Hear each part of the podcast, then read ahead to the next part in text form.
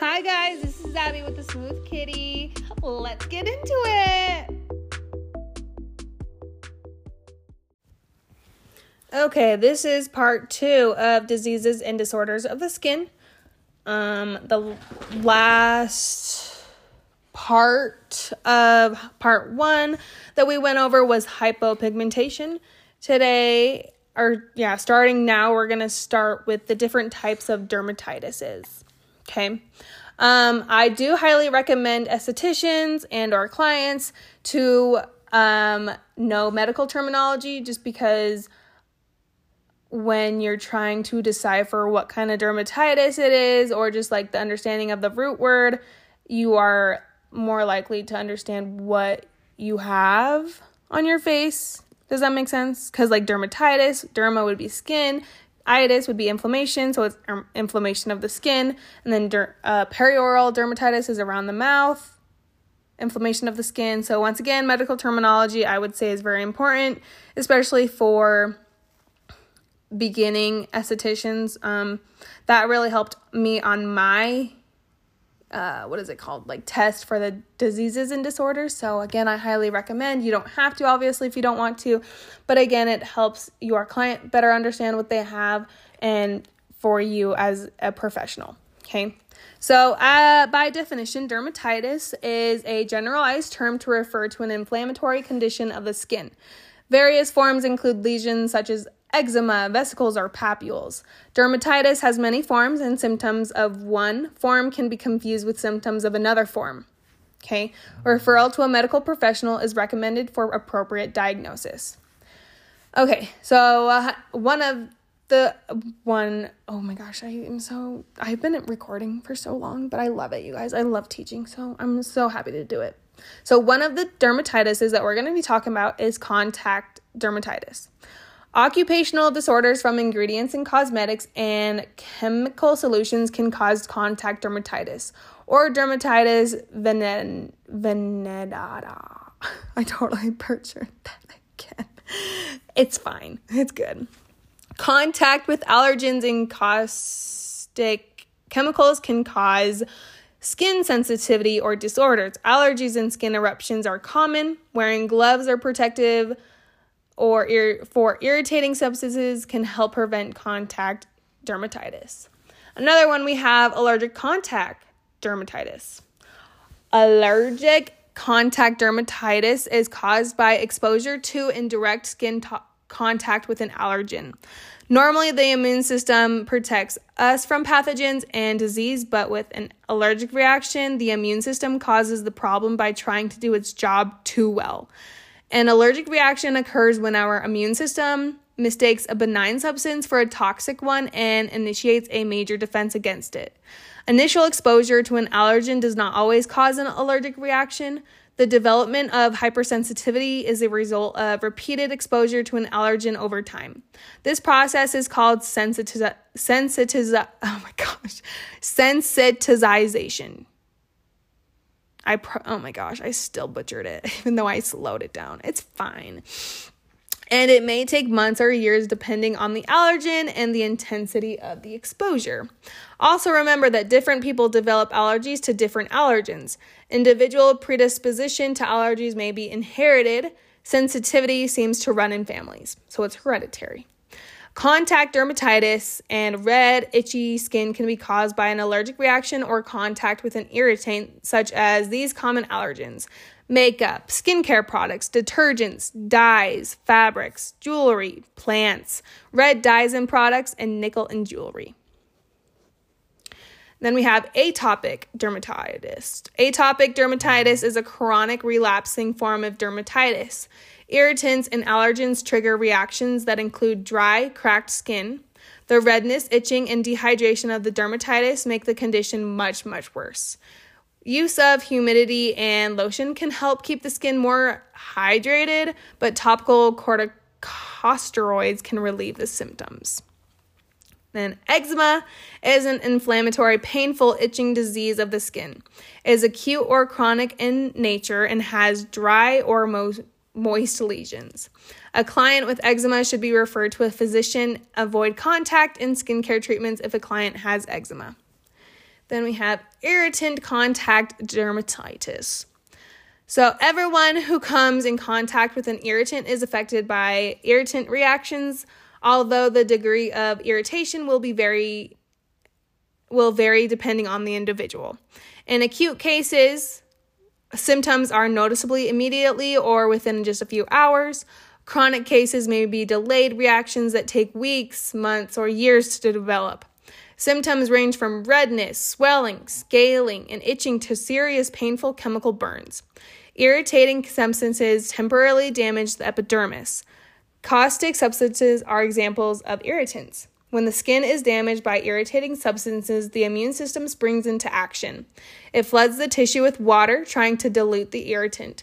Therefore, swelling occurs. The immune system also releases histamines, which enlarge the vessels around the injury. Blood can then rush to the area more quickly and help remove the irritating substance.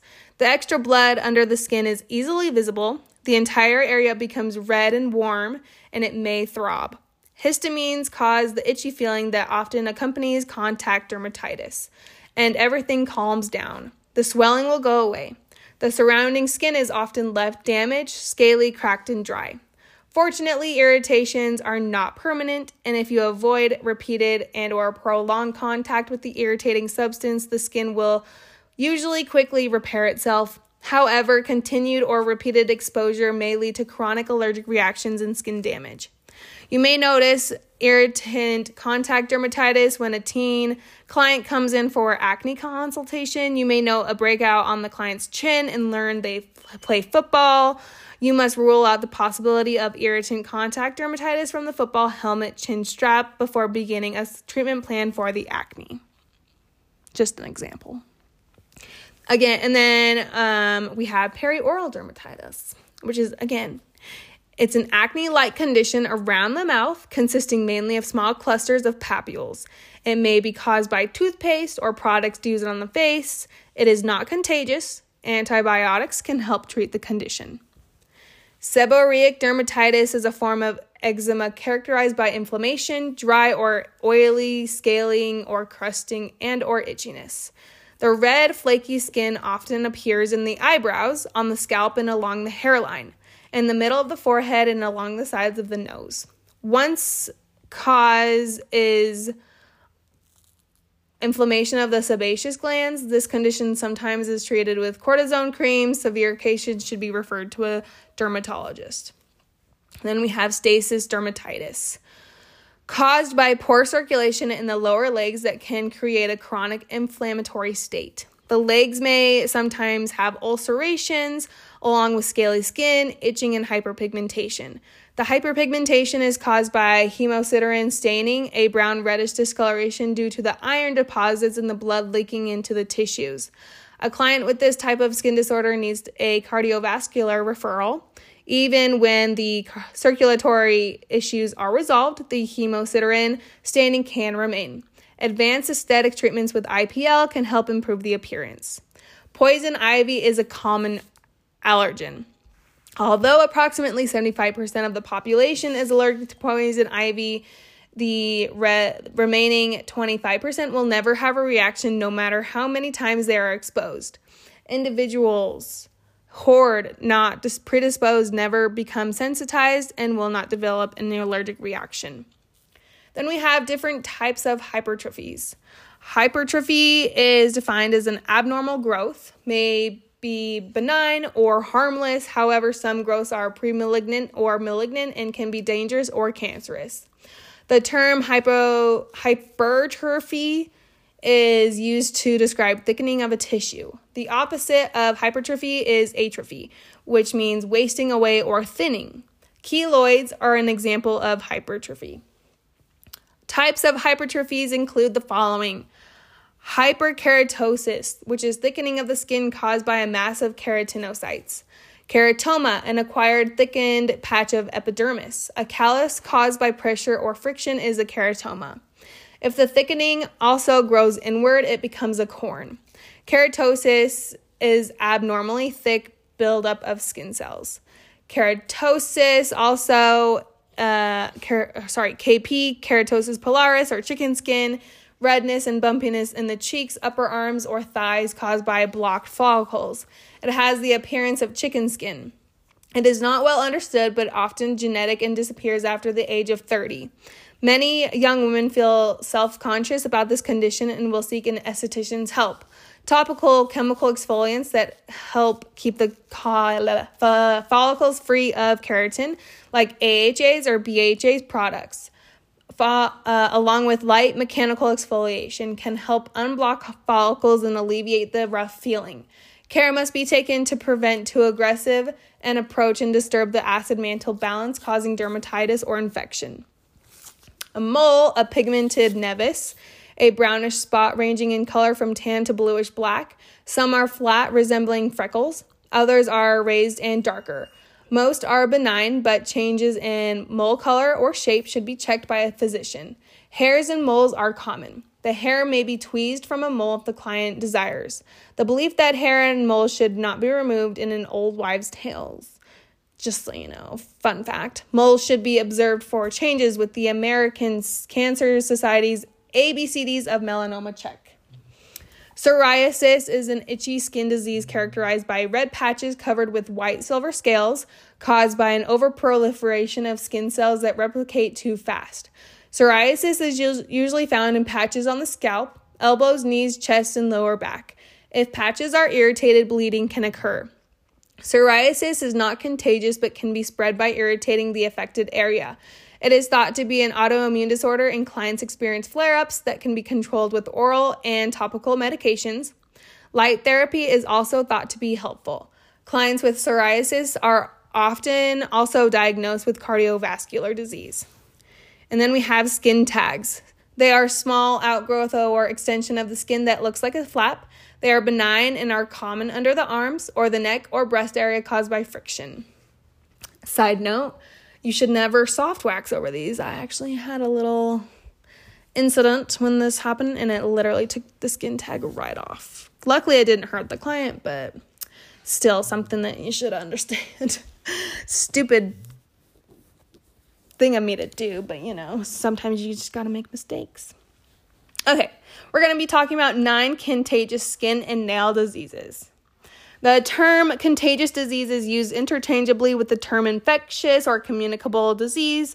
Do not perform services on anyone with a contagious disease because it can spread and infect others. Refer them to a medical professional. The following are contagious diseases conjunctivitis, also known as pink eye, inflammation of the mucous membrane around the eye due to chemical, bacterial, or viral causes, very contagious. It can be treated with antibiotics. HSV1, also known as herpes simplex virus 1, fever blisters or cold sores, recurring viral infection, a vesicle or group of vesicles on a red swollen base. The blisters usually appear on the lip or nostrils. Herpes simplex virus 1 causes cold sores and lesions around the mouth. It is a contagious disease treated with antiviral medication to shorten the outbreak. I do I never never treat these people. I always like say it in a nice way, but like um this is just something that I have come into contact with and they are more than understanding when I do a consultation about the HSV one. Then we have HSV2, herpes simplex virus 2. This is genital herpes. Never work on clients with active herpes lesions. Peels, waxing, or other stimuli may cause a breakout, even if the condition is not currently active. The virus can be spread to other areas on the person that is infected or to other people. This is an example of why reviewing the client intake form is so important. Then we have herpes zoster, also known as shingles, a painful skin condition due to reactivation of the chickenpox virus. Um, also known as the varicella zoster virus, VZV. Shingles is a viral infection of the sensory nerves characterized by groups of red blisters that form a rash that occurs in a ring or line. The rash is typically confined to one side of the body. VZV can cause nerve and organ damage along with severe pain that can last for months or years. Treatment includes antiviral drugs to shorten the length of the outbreak. And then we have impetigo, a bacterial infection of the skin that often occurs in children, characterized by clusters of small blisters or crusty lesions filled with bacteria. It is extremely contagious. Oral and topical antibiotics are used in treatment. An untrained eye may misinterpret impetigo and assume herpes, acne, or dermatitis. Professional medical intervention is the best and correct course of action for your client. Sorry, that was my dog. Excuse him. Then we have onychomycosis, fungal infection that produces symptoms of thick, brittle, discolored nails. The fungus lives off the keratin in the nails. Onychomycosis can be challenging to eradicate because fungus likes to grow in dark, moist places, and shoes can be the perfect environment. Clients with onychomycosis can feel embarrassed about the appearance of the nails and discouraged during a course of treatment because of slow nail growth. Estheticians could encounter this when doing body wraps or during hand and foot massages with facial. If onychomycosis is discovered, the facial service must be continued, or sorry, can be continued, but the esthetician should not continue with the hand and foot massage. And then we have tinea, fungal infections. Fungi feed on proteins, carbohydrates, and lipids in the skin. Tinea pedis, athlete's foot, is a fungal infection that can, can that can be treated with antifungal topical powders, sprays, or creams. Estheticians could encounter this type of infection when doing body wraps or during hand and foot massages with a facial. If you are reviewing a client intake form and see the word tinea, you should know that the client has a fungus and you should determine the location prior to treatment.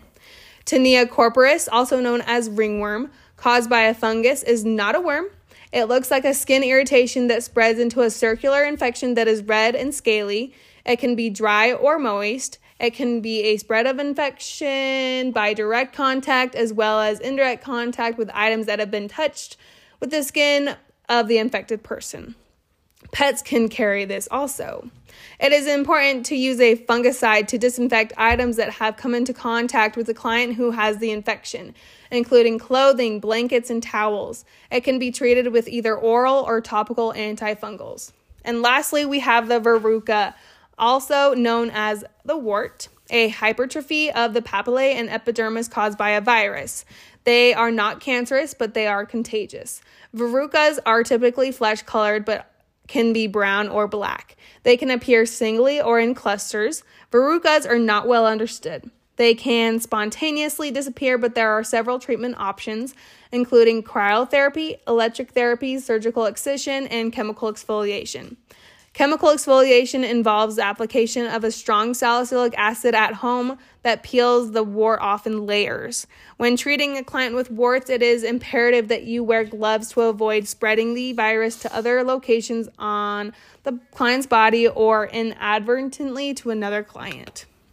I actually had a wart once in my life and I just picked it off and it just fell off. So that was really super sweet. Okay. And then we're going to talk a little about two mental health disorders that may manifest as skin conditions. Okay. One being dermatillomania. It is a form of obsessive compulsive disorder in which the person picks at their skin to the point of injury, infection, or scarring. A person with dermatillomania finds the picking stress relieving and not painful. It can often be socially isolating because severe dermatillomania can be disfiguring. Uninformed people may assume the person has a methamphetamine addiction. Treatment includes cognitive behavior therapy, hypnosis, and medication. And then we have body dysmorphic disorder. It is a psychological disorder in which the client has a preoccupation with their appearance. They do not have a realistic picture of what they look like. They tend to fixate on minor appearance imperfections and see them as disfiguring. They believe others are viewing them negatively because of their physical appearance. They may check the mirror frequently and need an abnormal amount of reassurance that their appearance is acceptable.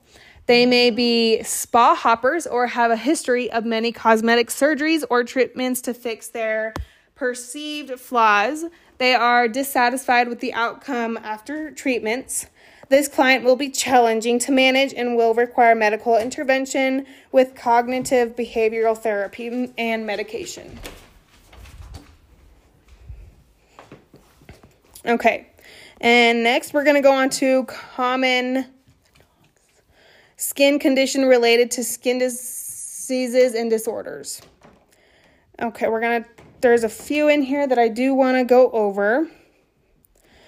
But mainly, I do want to add that the skin conditions like furuncle, carbuncle, edema, erythema folliculitis, pseudofolliculitis, pruritus, and steatomas. They often have symptoms of more than one skin disease or skin disorder. Several of them look very similar to another. If you encounter these conditions, you will need to make an assessment and judgment about treatments. Maybe a condition is the result of an infection, or is it the appropriate clinical endpoint of an effective treatment? We don't know. Having confidence in identifying these conditions will give you confidence when determining a treatment plan and also give your client confidence in your skills.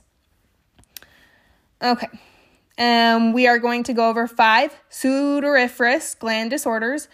Sudoriferous is sweat glands. Okay, so the first one is anhidrosis. It is a deficiency in perspiration due to failure of the sweat glands, often results from a fever or skin disease.